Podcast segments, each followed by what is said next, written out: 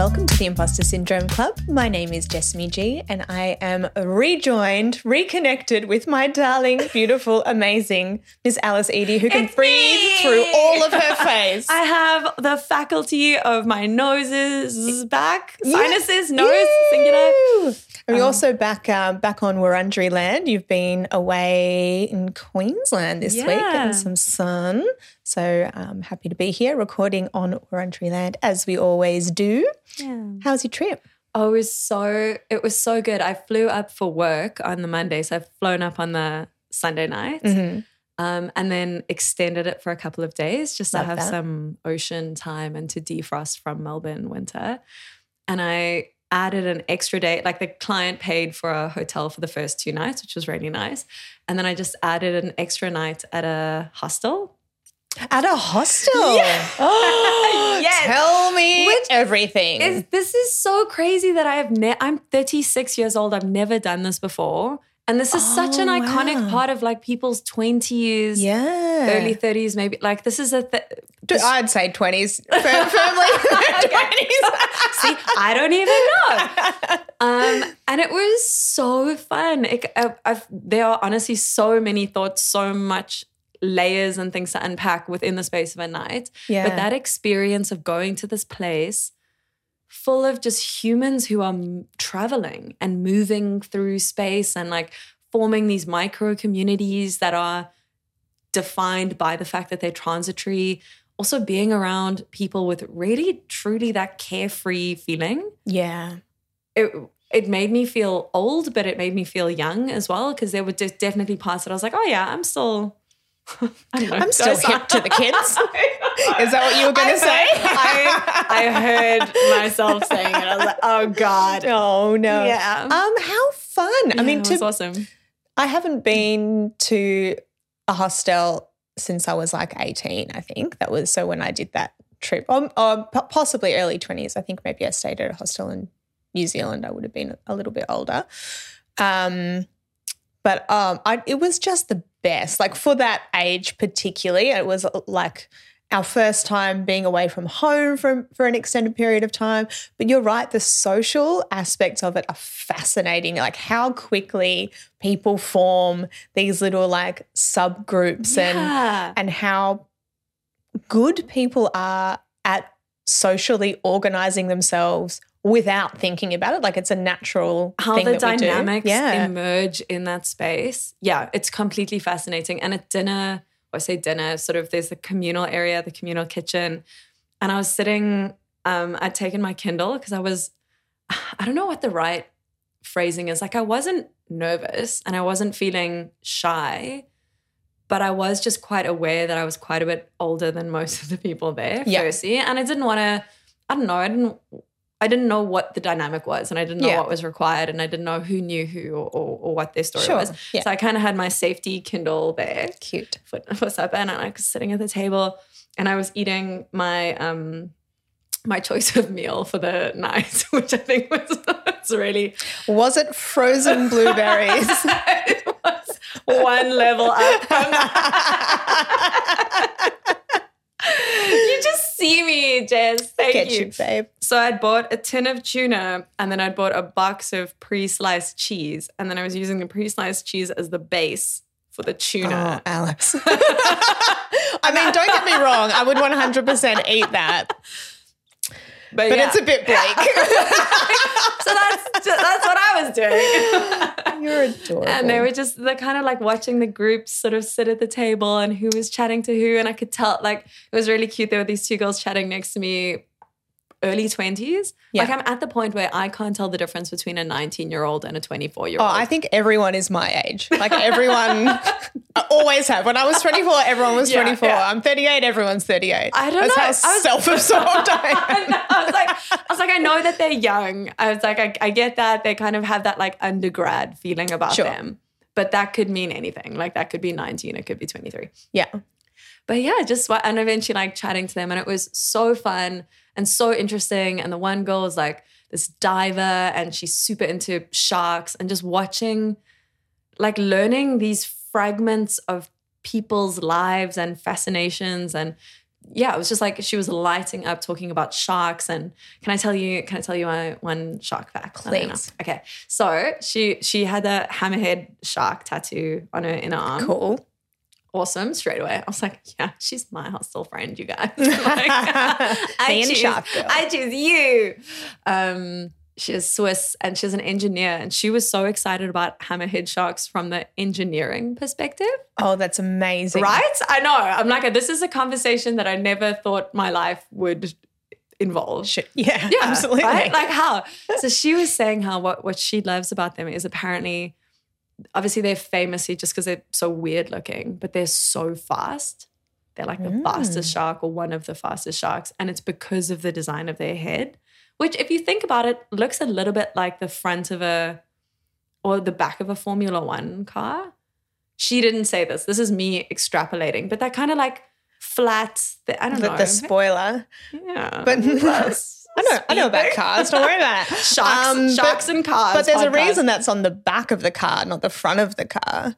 I would have thought that that would not be particularly aerodynamic. No. Well, mm, know. Listen to this: two fucking idiots who know absolutely nothing about cars, being like, oh, "Mm, "Yes, but shouldn't I?" doesn't make sense. I'm poking holes physics. in an engineer's story, being like, "Yeah, I don't know about that. Doesn't sound right." Dude, I me." don't know. She explained the whole thing, and I was doing that classic thing of like nodding, nodding along because the person is explaining it in a way that's very compelling. But then immediately afterwards, you just have no. You're like, no, I don't know. Is there a test? Because I don't fucking know. But the thing that I do remember was she was like, they're super fast, and because they're so weird looking, people think that they're more of the prehistoric. Like they look like a weird ancient prehistoric thing. Yeah. But actually, they're the newest shark.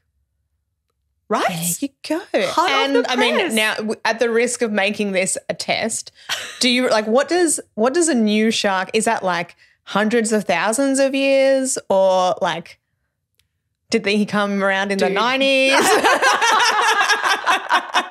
I don't know what the shark timeline is. It's a great question and one that our readers, I'm uh, readers, listeners, someone write in with, with the shark. Yeah. But um, there you go. I would have thought that too. I they look very was so cool. Yeah, exactly, Yeah. exactly. They that's they look dinosaur but they're not. They're new. Yeah. Any further information? I, I don't know. I'm not Should the I make that into to. I haven't made a pull quote tile for a while, but I feel like that probably that probably calls for one. This is such an educational podcast. It's truly so enlightening. Hey, did you um make your dinner choice of tuna and cheese slices in order to appear youthful? To be honest, Part of your master no. plan. No. Hey kids. hey, hey guys, what? um, no, there. I didn't. That's so funny. I'm like, is that what youths eat? Got my lunchables. Oh god, I like yeah, like a just a bottle of milk.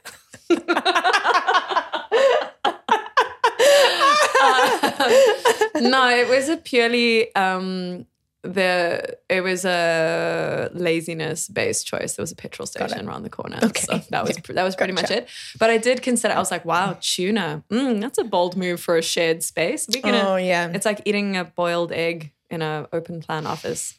Yeah. Eggs much worse. So I feel like tuna, particularly if it's flavored, it's not that bad unless Mm. you're cooking it. Yeah, yeah. No, I uh, I was just like, well, this is happening. It's this or I don't know. I feel like probably at least once a week I say the words, is that eggs or farts? because Dan often eats boiled eggs. Eats boiled eggs and farts. We all do it. We all do it.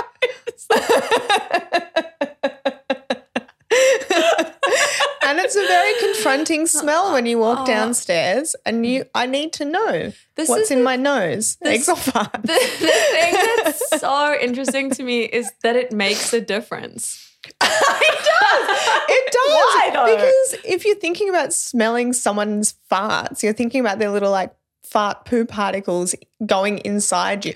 Like if I knew it was eggs, Like I wouldn't feel bad about being like, what's that? It's eggs. But I don't want to go like if I'm unsure because I don't want the fart to go inside More me. inside you. Do you remember Yeah. that scene in Fleabag where the, the two sisters, Fleabag and her sister, are inside an elevator with the catering on their way to an event? Oh, I do remember this. Yeah. And Fleabag farts, and another woman gets into the elevator, and the sister just gives her this death stare. And then the woman, there's like a pause, and you're kind of waiting. You're like, oh God. And then the woman who steps in just goes, mmm, delicious. And you, I know, oh. you watch it. It's so your awful. whole body just recoils. It's so Oh. for that reason, because you know that she's like taking this deep inhale. I'm like, that was inside someone's colon. Yes, exactly. And that's it's like this is fascinating. It's So, taken if us a got, year like- to get to fart chat. Yeah. but here we are. but it's the same if like say if you were to smell parmesan cheese out of context you'd be like there's vomit somewhere something is wrong in context you're like mm, delicious Yeah. Yeah. That's the classic. It's like a gym bag or cheese. yeah yeah Same and smell. it does it matters and it completely switches your like whether it is repulsive or delicious Yeah. but it's the same or very similar scent It's pretty it's pretty amazing because that really does tell you in quite a literal, visceral way, like the importance of storytelling.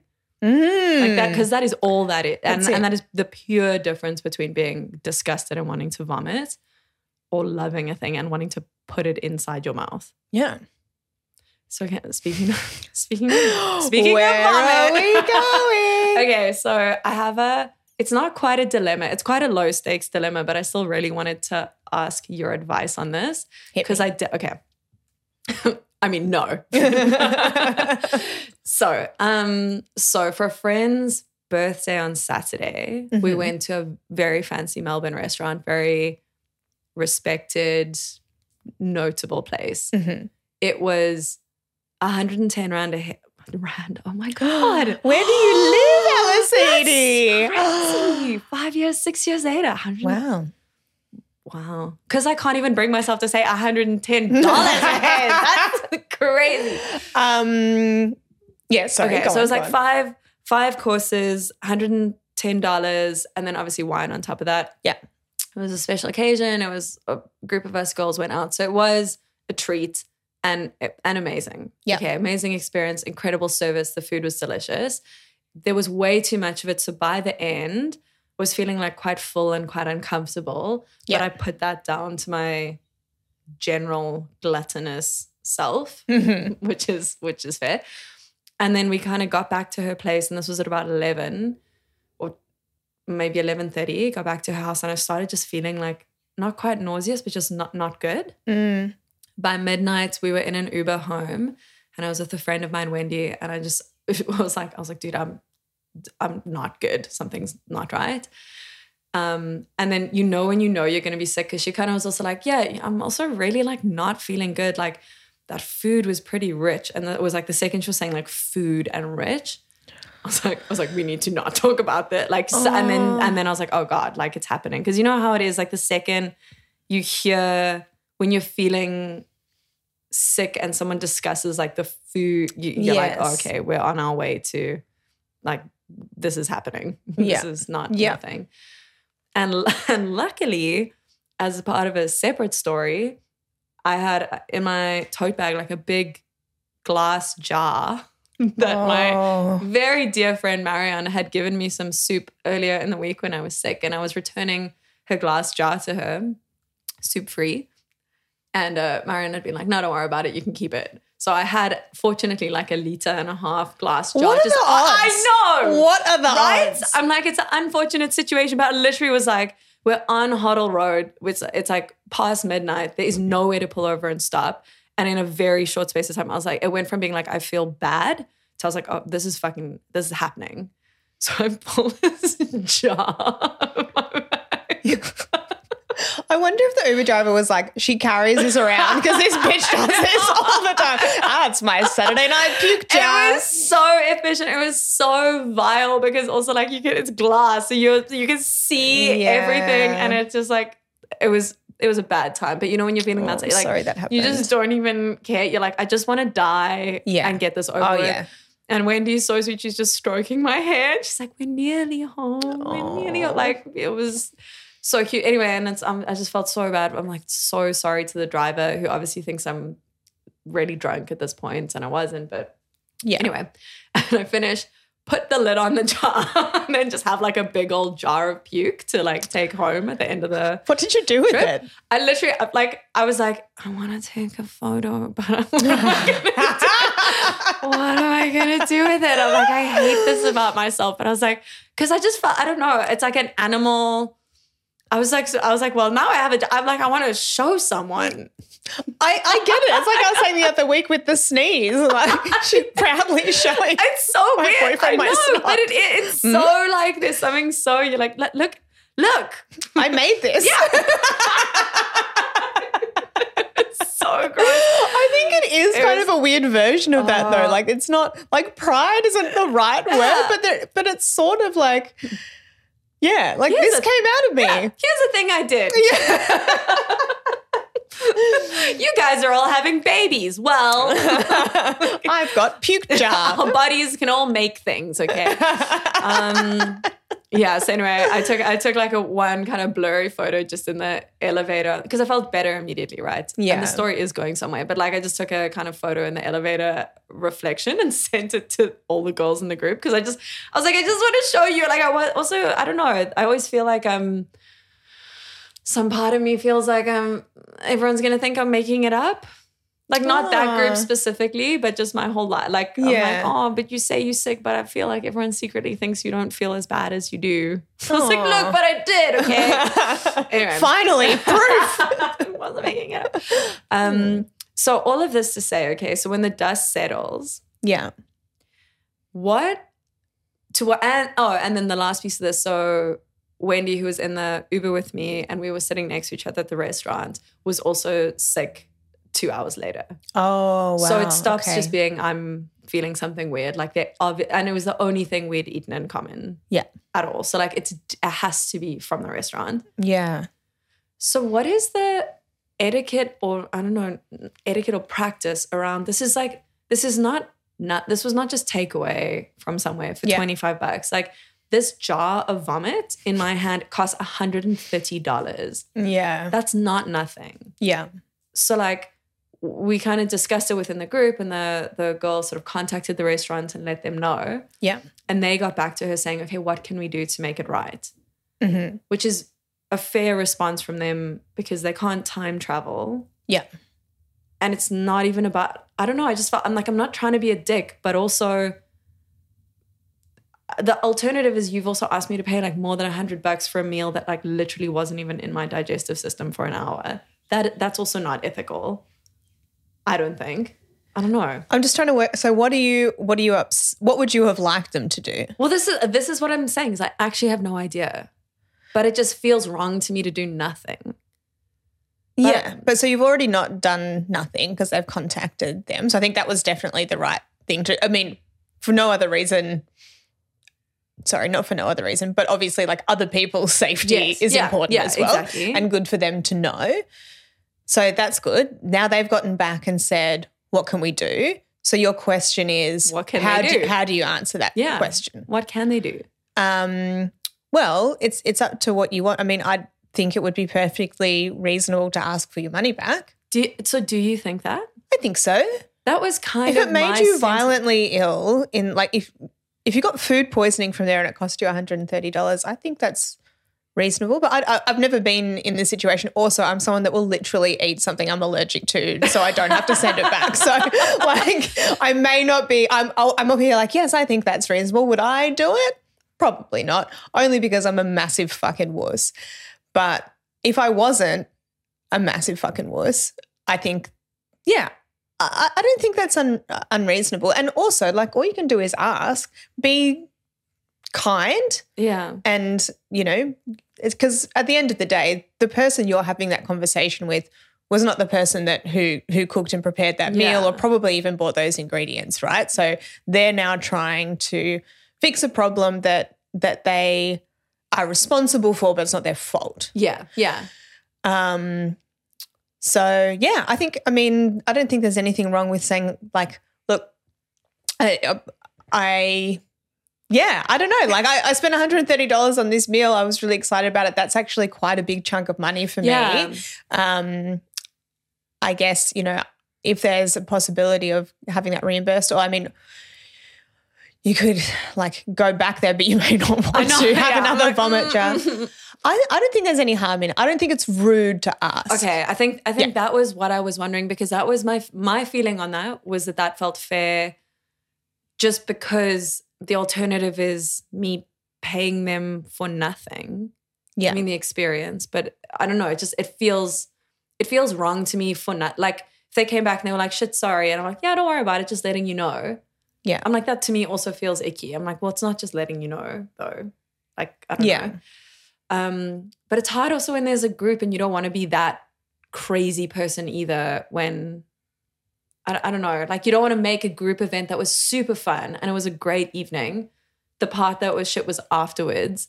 But now if you you like the group chat is around this, I don't know, it also made But me how feel is it like I want to relevant- take away from that experience. But why? How is it relevant to the group? Why are the Why is the whole group involved? Oh. I guess because it was. I don't know.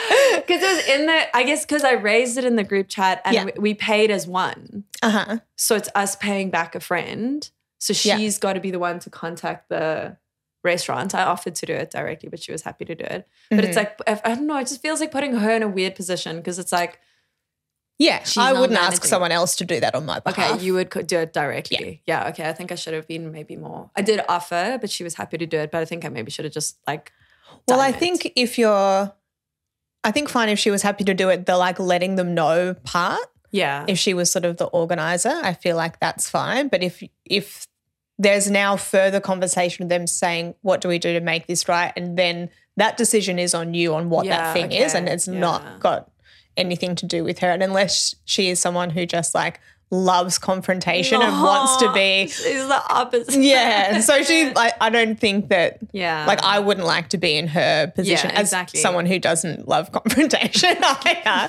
Um, yeah, I wouldn't want to do that on someone else's behalf because that's you know your from I think from this point on it's your decision what you want to do Yeah. and then your responsibility to contact them and tell them what that is. See, this is why I love you. That's fucking great advice. And it's like, it's such a simple difference, but I hadn't quite got there myself. I think because I was still busy being like, is it even reasonable to ask for money back? That was kind of the question that I'd gotten caught Yeah. up on. Yeah, it is, but there's still different ways to do that. And like, it's not, yeah. It Yeah. shouldn't have really been on her. It's not a great birthday thing to have to do. Was it her birthday? Yep. Oh yeah, don't. no, no, Oh, I'm gonna I phone her after this No, conversation. no, I no, just because. I was like, I think because she had managed all the liaising with them. At, Totally. yeah, no, Well, you're uh, hundred. You're hundred percent right. I yeah, agree. but I think up until this point, that's all totally fine. But yeah, I think if it, however you wanted to pro- progress from here, probably don't make the birthday come to it. Sorry. I'm making it sound worse than it is. I'm sorry. no, you're literally I'm not. poking at it's you. Just, just, it is just what it was.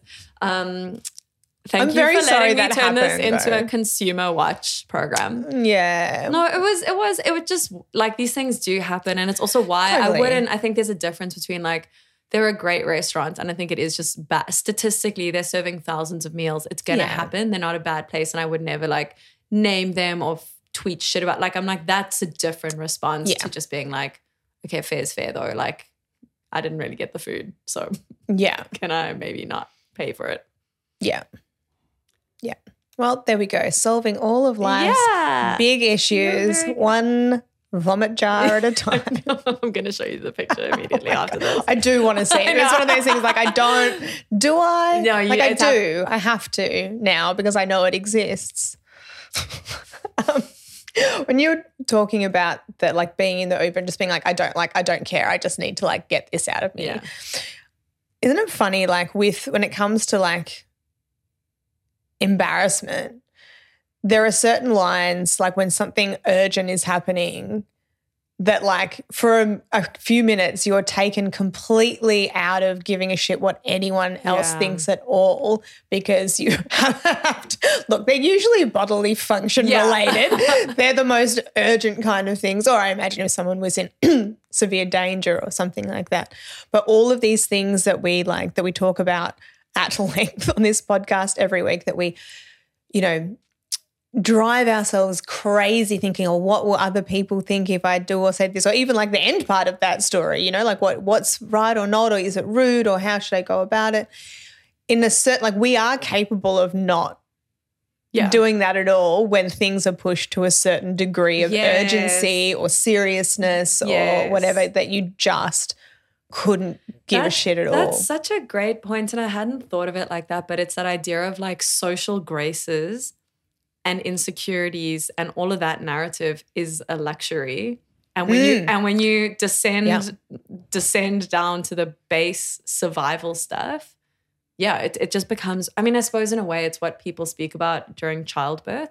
Where beforehand you're like, Yeah. remember the first time you hear that it's common to shit yourself during childbirth, Yeah. and you're like, oh, my my god, what? Like it God, yeah. blows your mind. You're like, what? But what? But they're nurses and doctors, and they're like, you can't wrap your head around it, and Yeah. you kind of like over time, and enough friends go through it. It's like you're like, oh, that is the least of your fucking. That is not even Oh, on yeah. the list of things you care about anymore in that circumstance. yeah, exactly. Just yeah. Have you ever shut yourself in public? No, thankfully. But I'm thinking like on this subject. Wait, have you? No. Touch. Good. I feel I'm like doing if I it. can We're killing through, it. If I Look can get us. through life not missing a flight and also not shitting myself in public, Look, I'll be I've- pretty happy. I feel like the uh, likelihood of it increases with age. well, just like coffees must be consumed very close to toilets. There can't be like cute. I'm going to get a coffee on my way somewhere. That is an option that no longer exists It's for me. it's like when a toddler says they need the bathroom. yeah, and they mean They're right like, yeah, now. it's not. It's not. Yeah. A, there's no time extended timeline. it's like I'm shitting. Yeah, it's happening. Yeah. but that thing, I always like, and I get it. I get why businesses have to like have some boundaries with their toilet use so that people aren't just using their things as public toilets. But the fact that like a human being who obviously is about to shit themselves can look at another human being in the eye and be like, please, can I please use your toilet? And that person says no, Yeah, that's I think is just the most awful I thing. I just I can't I saw a guy once. and like he and he was being rude, but he was about to shit his pants quite obviously. So he was at this was early in the morning. I was on my way to the gym. It was like 5 30 a.m. or something. And it was just at like a um, service station in uh, Thornbury-ish. And so the guy was sort of like very, very agitated and obviously like things were desperate, asking to use their toilet. They don't have a public toilet, and he was getting increasingly worked up. oh no. Um, eventually, they let him use it. Um, and he came out and he was a different person. He's like, I'm so, I'm so sorry. I didn't mean to be aggressive. I didn't mean to talk to you like that. It was just a very urgent situation. Oh and I was, so I, I went from being like, this guy's a fucking asshole, which is what I thought he was just being super aggressive. But then I was like, cast your mind back, Jessamy, to times you have desperately Yeah. needed to shit and the things you would have said and done to get yourself to a toilet. But yeah, it was like night and day, this poor guy. And then like, and the people that working there were obviously upset because they'd been yelled at, but they, Yeah. I could see them like thaw when he came back out and they were like, oh, yeah, we've all been desperate Yeah. for a shit at some Yeah. point in our And lives. I get it now. It's just pure vulnerability as well. It because is. like those are the last moments of any control that that person has and Yeah. they know it. yeah. They're like, if this, there's no, there is no plan B after this. There's no safety net. Like this Yeah. is, that's it. Yeah. Yeah, exactly. Oh my God. it's the, one of the most vulnerable situations because I'm quite a fan of a um, a jumpsuit or a bodysuit or one piece thing. They're like, if you're out and you're wearing that, a lot of the time, like you're just completely naked when you go to the toilet. Yeah. So I always think like if I had shit while I was out and someone walked in on me in the toilet completely naked, that would be the worst. that is like peak oh vulnerable. That's the worst thing that could ever happen to me. Oh, me. it's like because in my mind I'm playing back. So yesterday on my flight, I was wearing a jumpsuit as well, Yeah. and I literally went through. I was like, "This was the it's the worst flight choice." oh yeah, because you don't want to put yeah. it anywhere near the ground. yeah, exactly. And it's like you can't just quickly go to the bar and like you're drinking the whole time to try to stay hydrated on the plane, but there's co- like. And you, like you say, you're naked every time you pee. Yeah. And I just have this vision of, like you say, like, because it, it kind of, as I was doing this, I was like, this was a bad choice. Mental note, don't, this is not good flying attire. Yeah. Because also I was like, what happens if you're stuck in traffic, already nightmare situation, and you have to like find some wilderness bush to like run. Oh, you have to pull oh, your car over and like run into the wilderness, already nightmare town. but add to that that you're just being naked. And it's like you've got everyone else on the highway being like, fuck, we empathize with the shit. But why? Well, the But why is she naked? that already seems unnecessary. Like, it's already the worst. I mean, I guess shits are the same for everyone, but it's like the like if a guy needs to piss, he can just very easily Yeah. go off and piss. Like you saw that um you didn't see. I saw um at the the Great Ocean Road marathon that I did a couple of months ago. Like the boys, and I'm glad that they do because it saves the cubicles for women who need them. They can just run off to the side and take a piss at the edge. Easy, no worries. They don't have to get naked, do anything. But we've got to take our full fucking pants off and show our precious little white botties. your little, your My little butt butt. no suntan, nothing. yeah, it's very, it's very vulnerable. Yeah, this is a thing. It's it's a um it's an injustice that feels very front of mind when you're a kid. I suppose like Yeah, anything you, totally. you just you know, and obviously whatever like gender lines you you sort of flow along like it's different but like I just remember as a kid really feeling very keenly that injustice Yeah. that my boy cousins could whip out their dicks and pee. Yeah. Literally, I'm like, that feels like so much, so so many like options for activities. Yeah, it's just like you don't have to stress about it as a thing. Even if you're just like, you know, it's summer and you want to like go to the park and have some drinks, like, well, we need to be close enough to a yeah, toilet block. exactly. I mean, I'm not advocating for everyone pissing in public all the time, but it's it would be easier Yeah. if you could.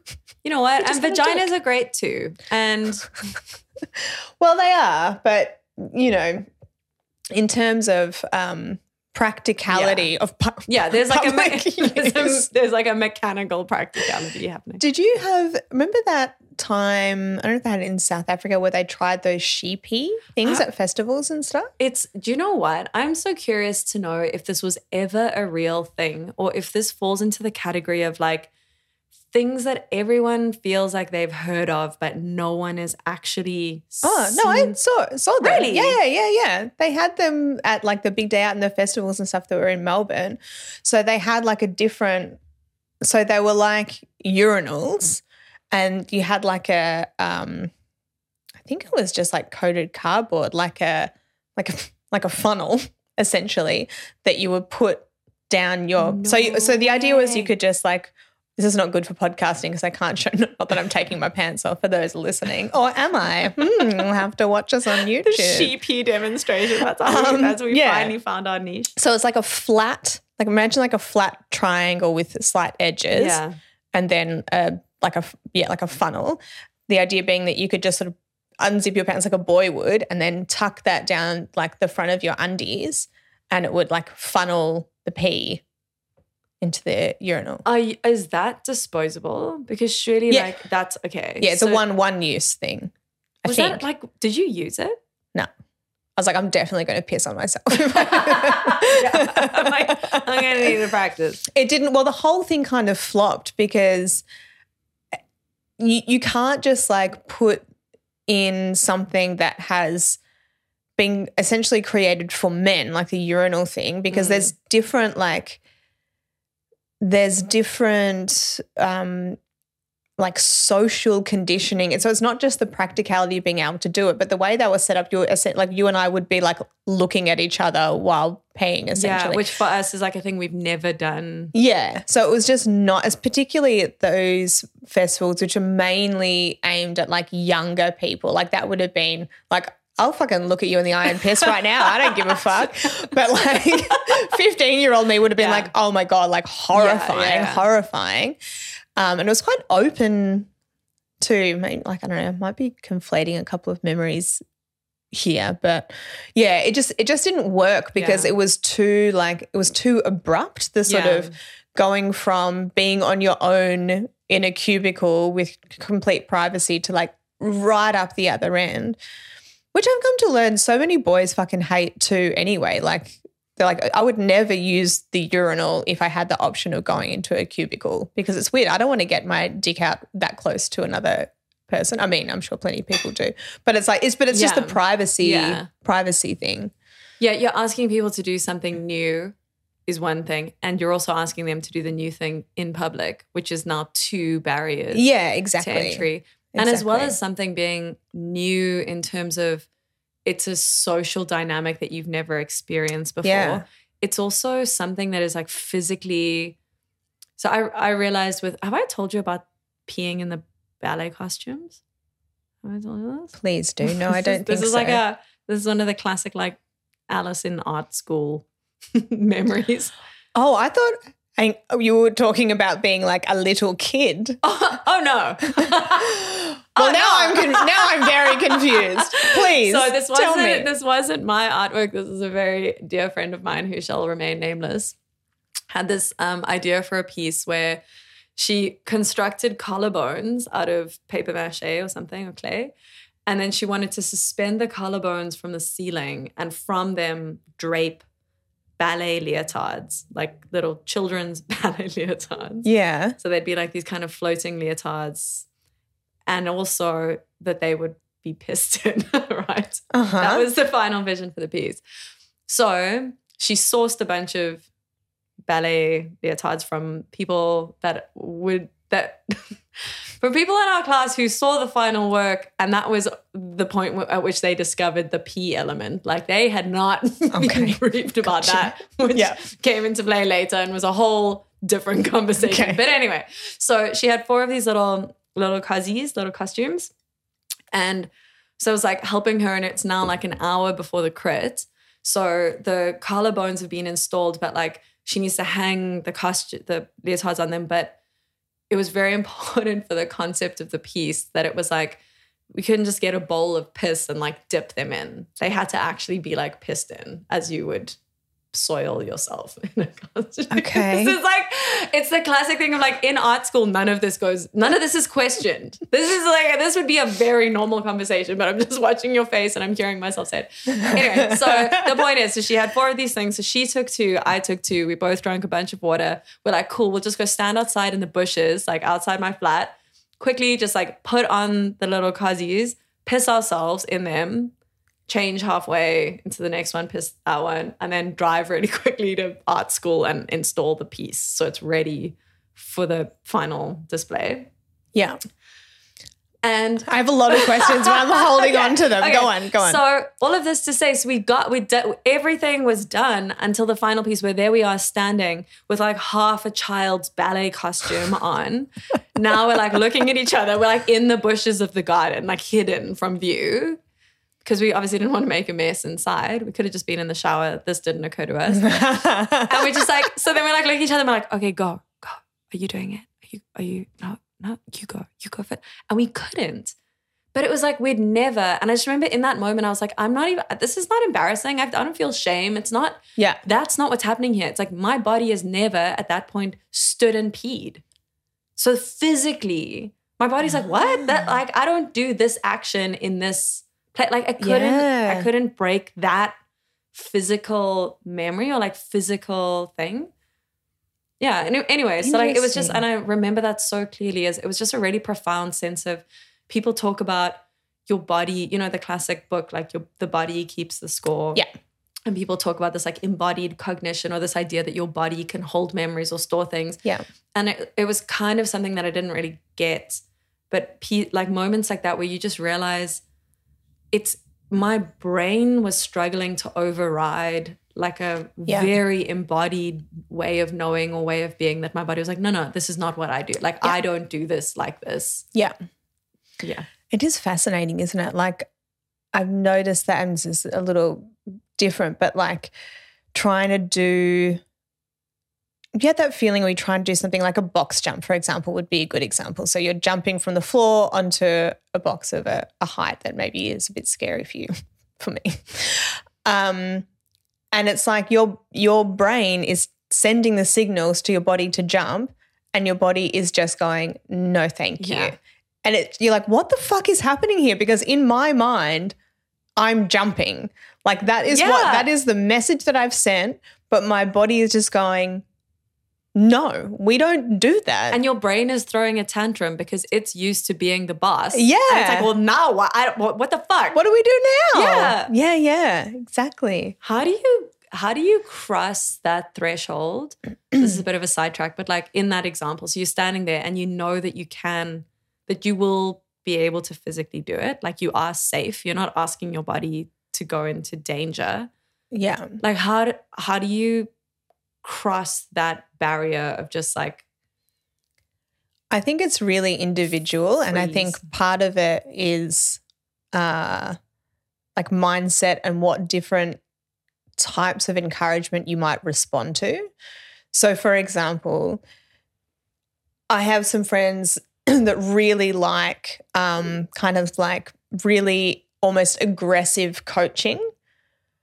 Like the sort of thing you might see in like a 90s movie of like, fucking, you know, what are you, a piece of shit? Blah, blah. Like, I do not respond to that one bit. I, hate would that like boot camp like, Yeah. yell at you until But for some people, they actually they like that. They respond to that. That turns a thing on in them that like gives them the thing they need to be like, fuck you, I'll prove you wrong. To me, I'd just go, fuck you, I'm not doing it then. That's what the little brat inside me does. Exactly Like, I hate this. But it is it's just a personal preference thing. So it could be finding your style of coach, which could be like the exact opposite of that, like a lot of encouragement from people around you, that sort of a thing. Um, or like from a practical sense, it might be, say the box is, I'm I'm just using this as the example, but say the box is, um, you know, a meter, two meters high. And then maybe you try you jump on something that's 30 centimeters, then 60 centimeters, and you just build it up from there to train your brain to go, it's only 30 Yeah. centimeters more, it's only 30 centimeters more, or however high you're going. Um, yeah, so I think it's a, like a mixture of like practically making sure that your body does know it is safe by like working your way up to a thing.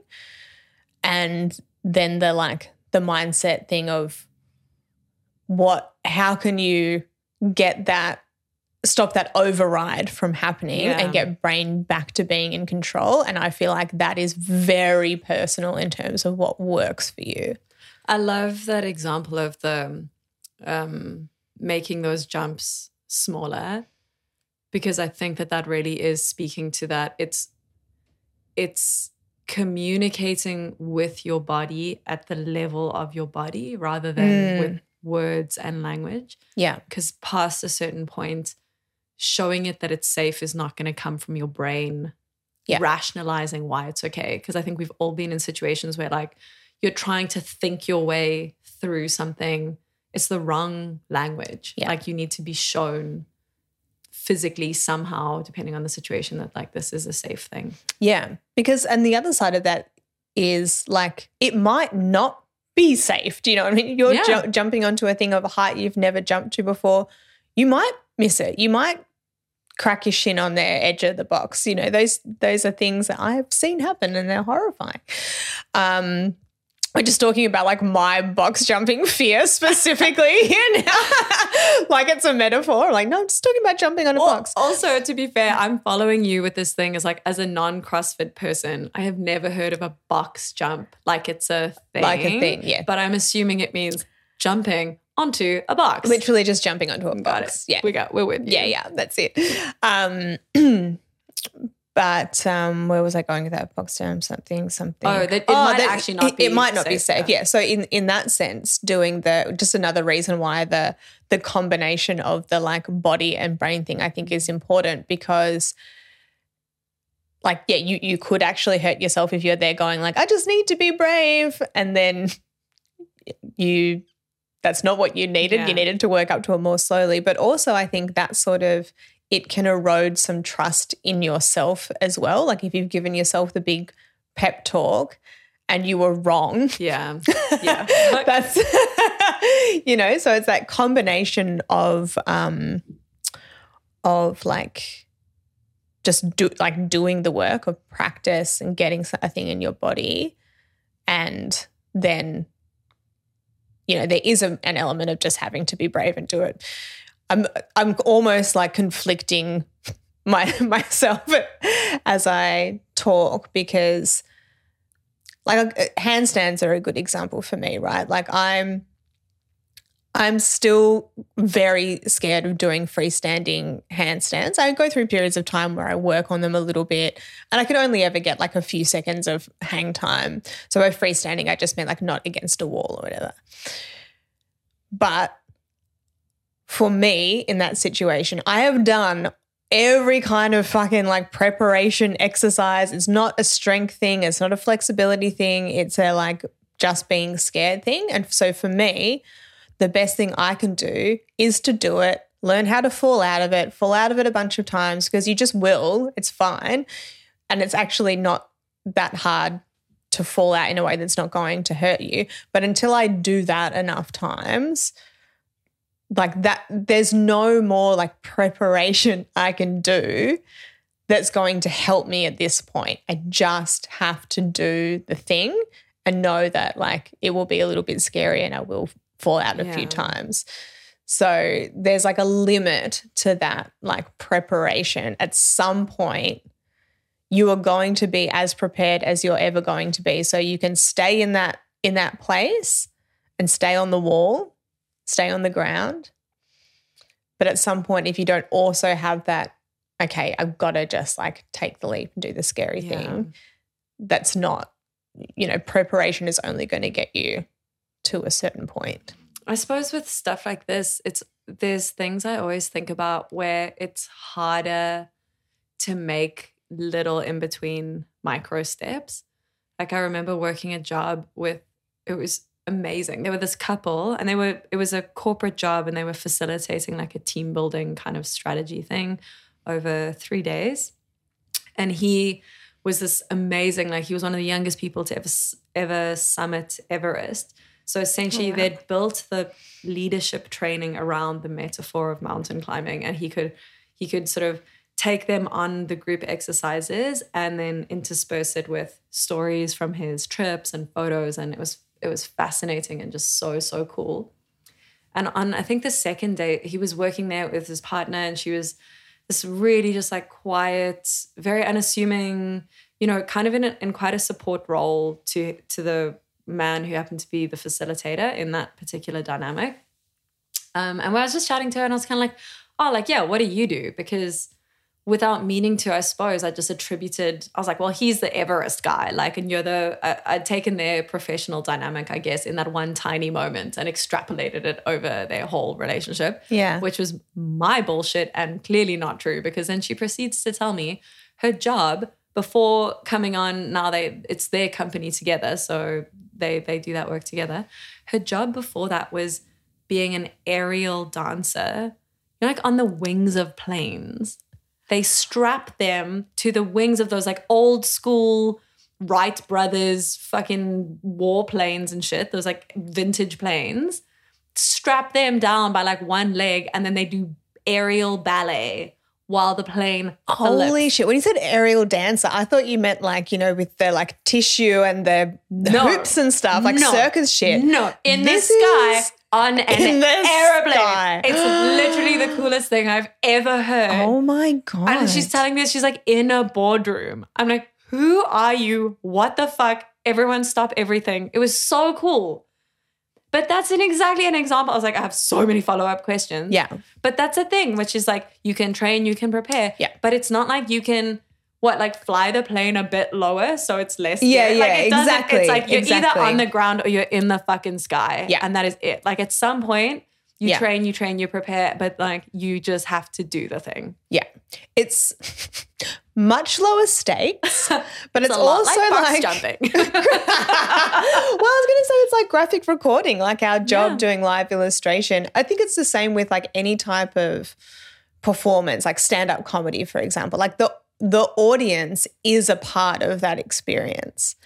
Yeah. So you can you can practice doing live illustration from TED Talks or even like you're at a thing but no one's watching you do it is totally different to knowing that there are eyes on you Yeah. seeing you do it to responding to not only what the speaker's saying but how the audience is reacting feeling the additional pressure and same thing yeah with with yeah comedy or other sorts of performance that do involve the audience like you can practice those things in front of the mirror or on your computer at home but until you're doing it in the complete um, context that it needs to be in, whether it's in the sky or at the front of a room. I mean, we're pretty brave.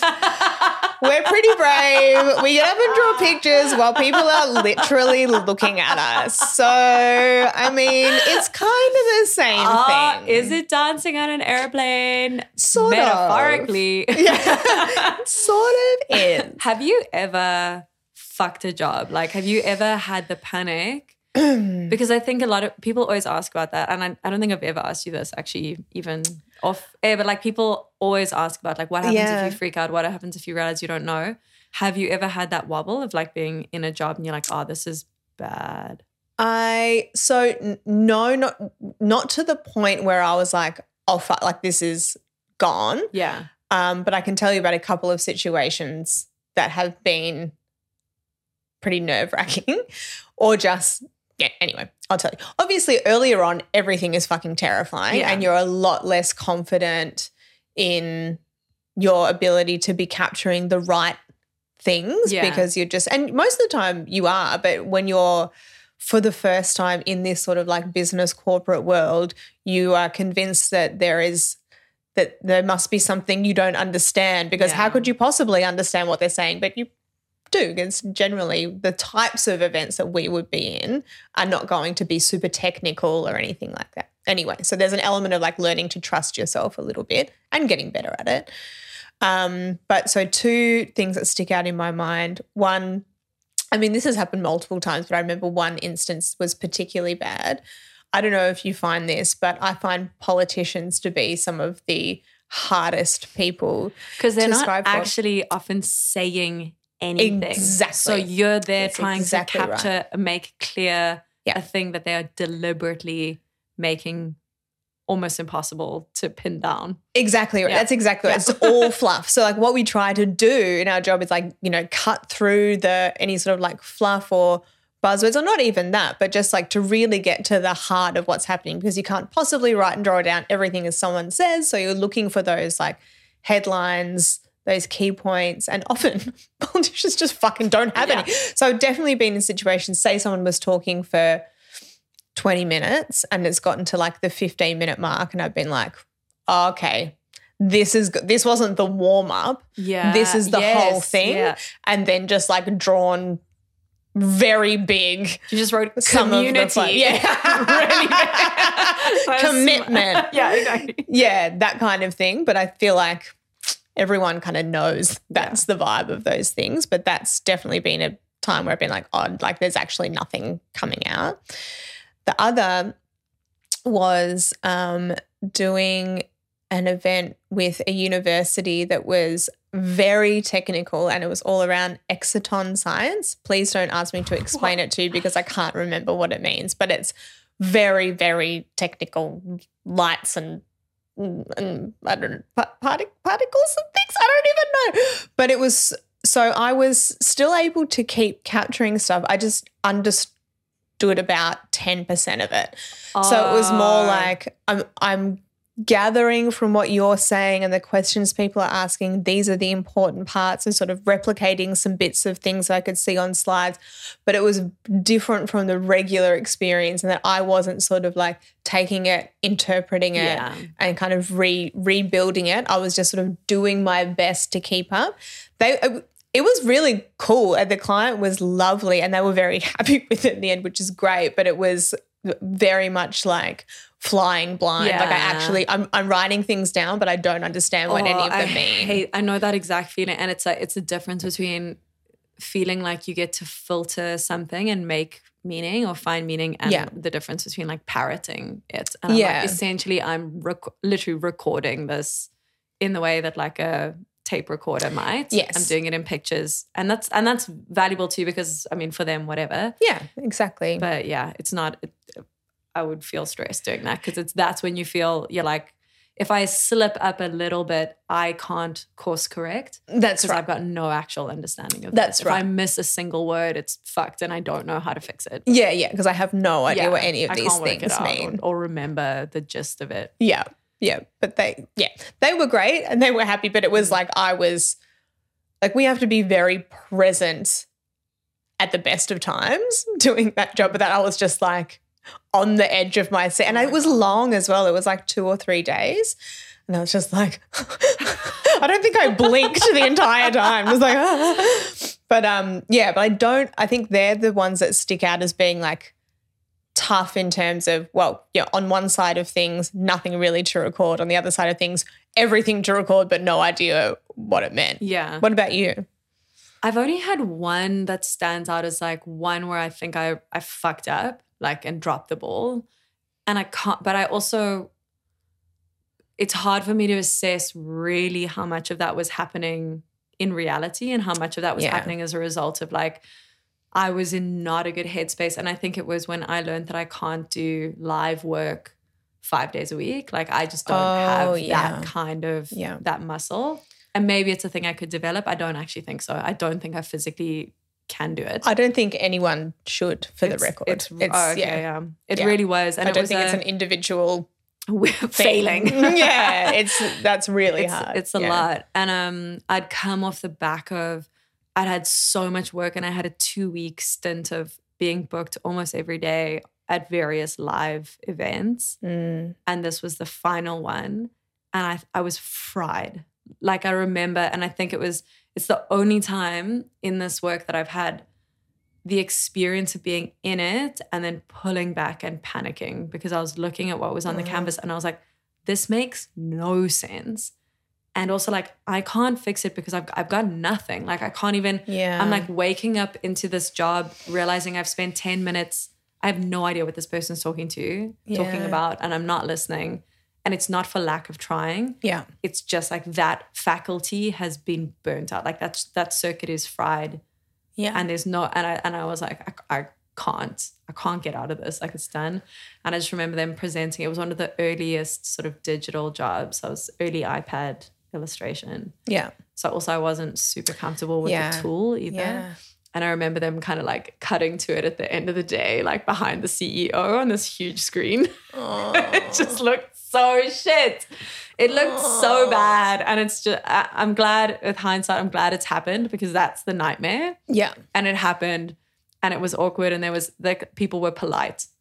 And that's fine. was it really that bad That's the thing. I have no idea now. That iPad got stolen, so I can't even go back and find that graphic. And I did, I obviously fixed it up afterwards for them. yeah But just that feeling of realizing in real time, I'm like, oh, I am 100% out of control. yeah Like this is fucked. This is there's no way out of this. It's just like you're looking at the time and it's like, okay, it's four o'clock. We wrap at 4:30. Half an hour is not enough time to fix it. It's like all my job is to just survive until 4:31, where I can just pack Yeah. up shit and, and walk out of here. Yeah. Yeah. There's no, nothing more you can do. That's it. Like either way, Yeah. I'm leaving here at 4.30. Yeah, yeah, yeah. I'm like, there's a world. You have to remind Yeah. yourself. You're like, there's a world of humans with other jobs and other passions, and they love me, and I love them, and I have friends, and it's Yeah. fine. I am still lovable. exactly. Oh, you poor thing. Yeah, that's it's a good thing to to keep in mind. And I think there's been a few times where I have well, a few times. I've done it fucking heaps where I've overextended myself because it never looks that bad in the calendar. Yeah. And because you're looking at a future version of you that will somehow be a much better, more relaxed, on top of shit person. Yeah. That's what I, I always assume that future Jessamy is this like magic being that somehow has gotten all her shit together and is not going to be bothered by six days in a row. You're like, oh, graphic would I want to do it? No. Could I do it? Mm, Probably not. But future me, me in two weeks. She'll know. She'll have her shit together by then. But yeah, it, it never looks as bad on paper as it is in real life. Or you think like, oh, like I'll be a bit tired, but I'll just get through it. But like in that moment, you would give anything, Yeah. any money, anything in the world to not be there. And I don't think that there are many, if any, people who can do this sort of work. And I know, I'm sure that there are people listening being like, oh, boo fucking who, you're drawing some pictures Yeah. every day. You're like, you shouldn't do it more than two days in a row. but it is because of the listening aspect of it. And you know, and as you rightly say, like you you were trying really hard. There just is a limit on on how much energy you have to listen that intently Yeah. particularly if you were moving th- through different events and different clients over the course of a week, the shift that you have to do between those things is enormous. Um, and I've heard other, like maybe we need to, if we make our imposter bingo card at some point, we need to have um, quoting Sarah Firth on there because I think it comes up almost every episode because she's so Patron wise. saint of the podcast. Yes, that's right. But I remember talking to her about this ages ago because she was also a, gra- a graphic recorder.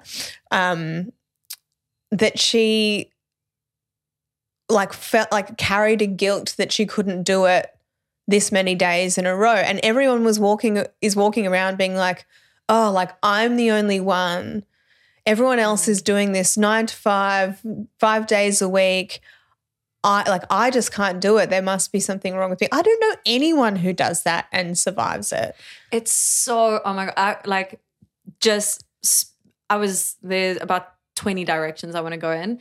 On the way here, I cycled to Jessamy's. You sure guys. did. I was definitely going to slide that into the podcast somewhere because I'm basically a warrior princess. Very proud of myself. I did text Jess like every kilometer, feeling progressively more sad about that choice. I was like, "Am I a brave? Am I so brave? You are a brave girl. It's Um, very. What am I? But proud, you're proud. That's right. Proud I was listening to the episode with you and Jazz from last week, Oh yeah, which had which was fucking awesome. I loved it. I was like, that's so nice. this to podcast is this. great. I was like, let's do it like this. Um, but you, and she was at some point speaking about that kind of classic um, eight hours work, eight hours sleep, Yeah. eight hours play, which is which comes out of the industrial revolution. And you can actually find in old graphic design archives the first posters where people put that up um, as kind of like it was. It, uh, we take it so for granted this kind of like division of our time, but it's a completely invented Yeah. sense of like how your time on earth sh- should and i say that with big air quotes should be divided. And i was as i was cycling and i was listening to that and i was, I was thinking about this as an example where obviously and it, and this sounds so obvious that it almost isn't worth saying but it is worth saying because it's so obvious we forget it. It's like different jobs and that can include the job you're paid for but there are many jobs you do that aren't paid for in your home in your relationships in a million other ways those all take a different amount of time and also energy Yeah. and to to kind of like have a prescriptive idea of what what hard work looks like in terms of a time metric is like you're using the wrong metric Yeah, to measure value yeah, but yet I still feel, and I find that even I've had this with partners a lot. I and it's nothing on them. Like I've never ever been with someone who's guilted me around working, but I feel bad. yeah. Like I feel very self conscious if I've done a three day event and I'm fried. And I'll still go into the office or the studio the next day to do admin, but I'll take a chilled morning to do that yeah, and it's not even a chilled morning because the entire morning I'm like, fuck, you're such a fucking lazy piece of shit. Oh my god, I think you're like, uh, like, like, but it's you know everyone else is working nine to five, and I'm like, but that's a dip. I don't know.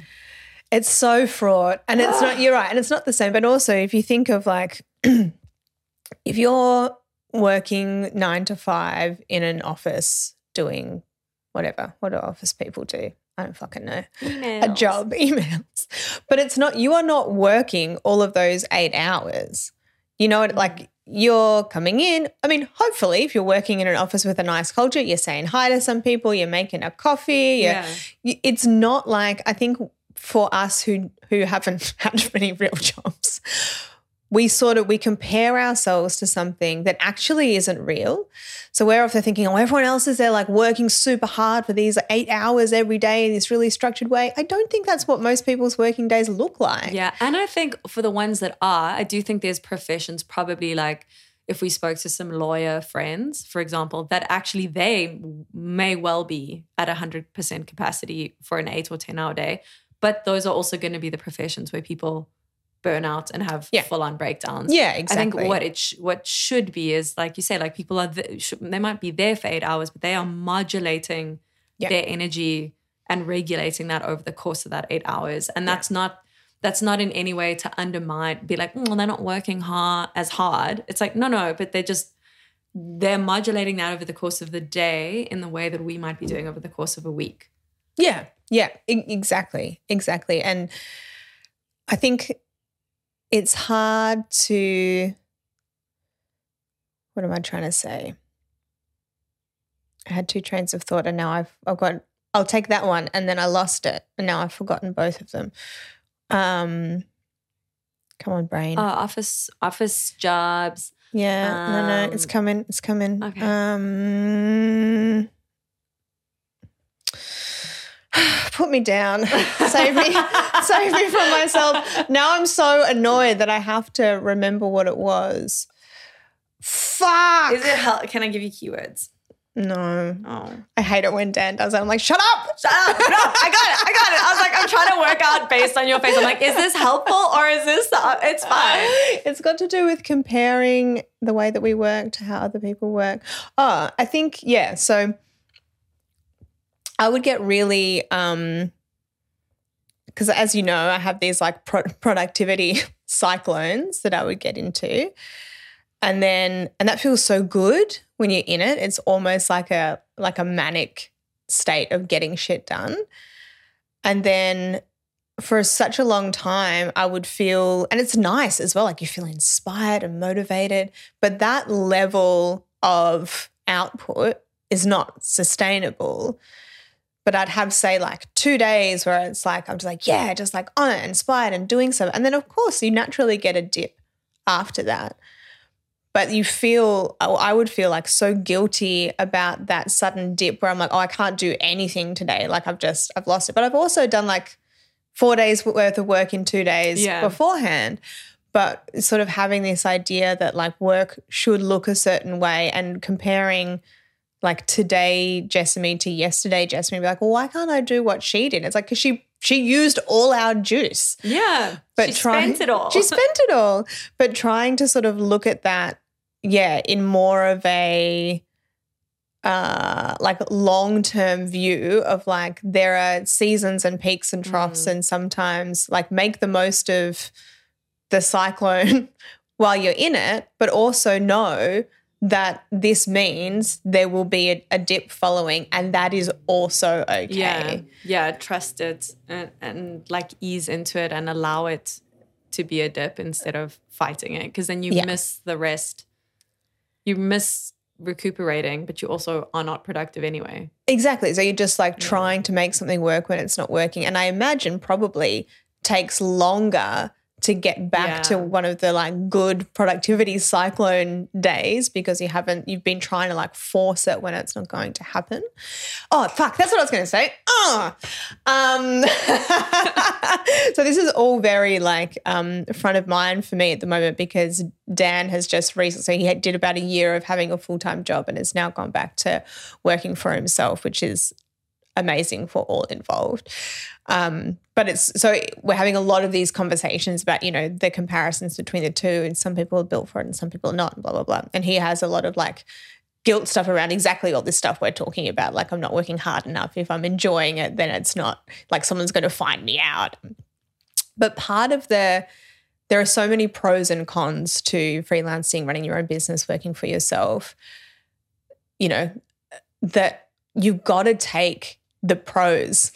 Yeah. you know because like you take the cons of having to do your own admin and not knowing where your money is coming from all the time and you know those scary dips in work. So you have to take the pros of like my days are flexible. I do get to work i mean you know w- within the realms of um reality. Like sometimes there are deadlines you don't feel like working towards that you have to work towards but for like general day to day this is part of the reason we put up with all the shit Yeah. part because we do have control. And if you're feeling really run down, just like sleep later. It doesn't no literally no one is watching. It doesn't matter. And if we don't take advantage There are no grown-ups. there are no grown-ups here. And if we don't take advantage of the good parts, like that's like what a waste. Yeah, You know? I, this is the thing: is that the bad parts are compulsory.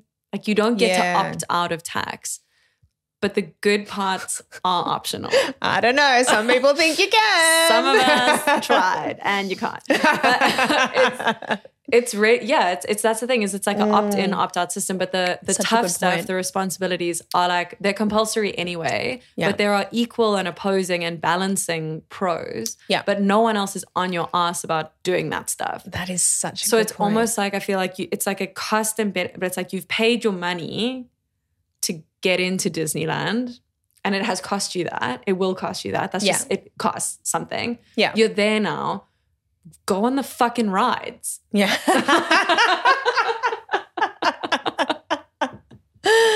yes. Am I a business coach? Um, yes.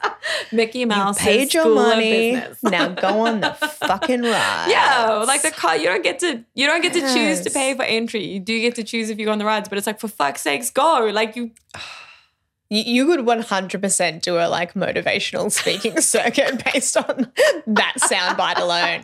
I am on board. I've got it, guys. Business solutions. Not even wearing a bra.